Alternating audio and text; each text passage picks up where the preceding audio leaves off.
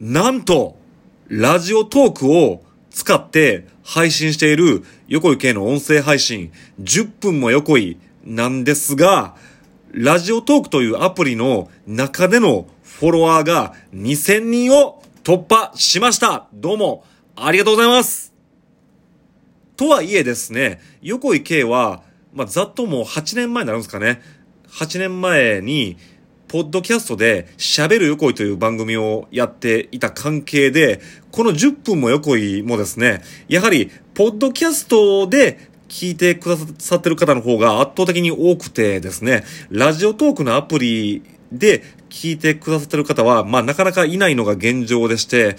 あの、2000人もフォローしていただいてるとは言っても、全然そんな人気配信者と呼べるような状態どころの話ではないんですよね。あの、昨日も、昨日の晩もライブをしましてですね、まあ、その、神戸のライブの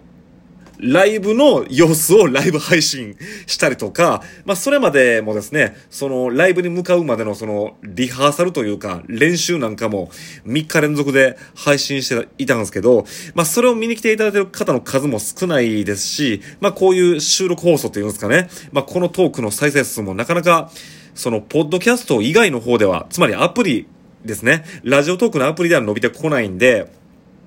まあその、ポッドキャストでお聞きの方の中で、もしも余裕がある方いらっしゃいましたら、ぜひ、ラジオトークのアプリをダウンロードして、アプリから応援していただきたいですし、そしてまあまあその、2000人ですよ。2000人のフォロワーができたんで、もし、フォロワーの方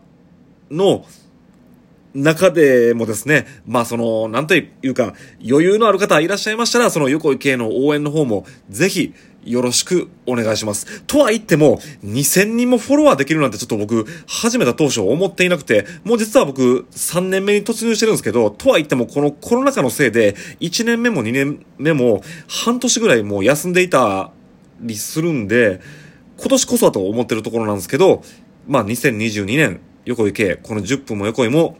頑張っていこうと思いますんで、ぜひ応援よろしくお願いします。ということで、えー、2000人のフォロワーの皆さん、そして、ポッドキャストのアプリからお聞きの皆さん、本当にいつも応援ありがとうございます。